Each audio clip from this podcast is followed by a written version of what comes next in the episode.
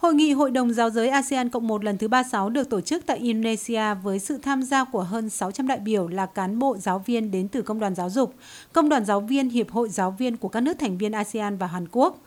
Tại hội nghị, các đại biểu nghe báo cáo quốc gia về chủ đề phục hồi sau đại dịch, thiết kế giáo dục sau đại dịch trong một thế giới của kỹ thuật số. Các nước đều khẳng định dịch COVID-19 bùng phát đặt ra những thách thức lớn cho giáo dục, trong đó có việc trường học tại nhiều nước trên thế giới phải đóng cửa, chuyển hoạt động giáo dục lên nền tảng trực tuyến. Mặc dù đây là thay đổi mang tính bắt buộc và không có tiền lệ với những khó khăn ban đầu, nhưng quá trình dạy và học trực tuyến đã từng bước được hoàn thiện, được đánh giá sẽ tiếp tục trở thành một xu hướng cần thiết và tất yếu khi thế giới bắt đầu mở cửa trở lại.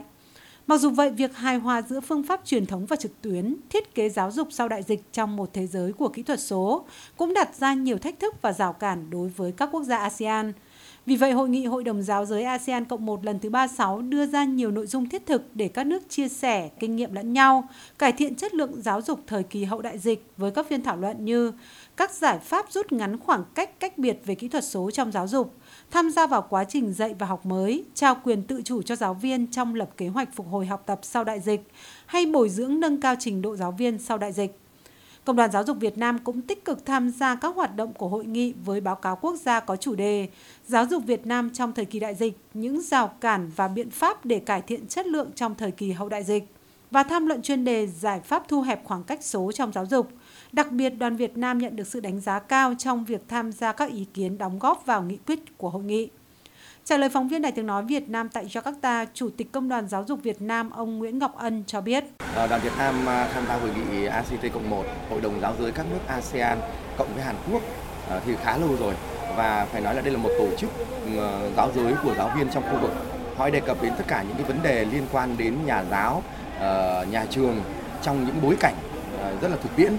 Năm nay thì trước cái bối cảnh dịch bệnh Covid kéo dài và thì đoàn Việt Nam cùng với 11 nước đã tham gia các cái phiên thảo luận ờ, song phương, đa phương để chia sẻ ờ, những cái kinh nghiệm mà giáo dục của Việt Nam đã ờ, ứng phó với dịch bệnh Covid trong thời gian vừa qua. Đồng thời thì cũng học tập kinh nghiệm từ giáo dục và giáo viên ở các nước khi họ ứng phó và đặc biệt là trong cái những cái phiên thảo luận này này thì tất cả các nước đều đưa ra những phương án, những cái dự dự báo, những cái tiên lượng về bối cảnh đổi mới bối cảnh đổi mới của giáo dục nói chung và ứng phó với các cái xu thế giáo dục trên thế giới à, đề ra những cái giải pháp để phù hợp với xu thế phát triển giáo dục trên thế giới nói chung và trong khu vực Đông Nam Á nói riêng. Hội nghị Hội đồng Giáo giới ASEAN Cộng 1 được tổ chức luân phiên giữa các nước thành viên của Hội đồng Giáo giới các nước ASEAN và Hàn Quốc. Dự kiến trong phiên bế mạc ngày mai, hội nghị sẽ thông qua và ký kết nghị quyết hội nghị trao cờ đăng cai ACT Cộng 1 cho Malaysia. Ngoài các phiên thảo luận chính thức, nhiều hoạt động giao lưu, biểu diễn văn nghệ, tổ chức gian hàng giới thiệu đặc sản của các đoàn đại biểu diễn ra trong bầu không khí ấm áp, tình hữu nghị, tình đồng nghiệp để lại những ấn tượng sâu sắc trong mỗi đại biểu tham dự hội nghị.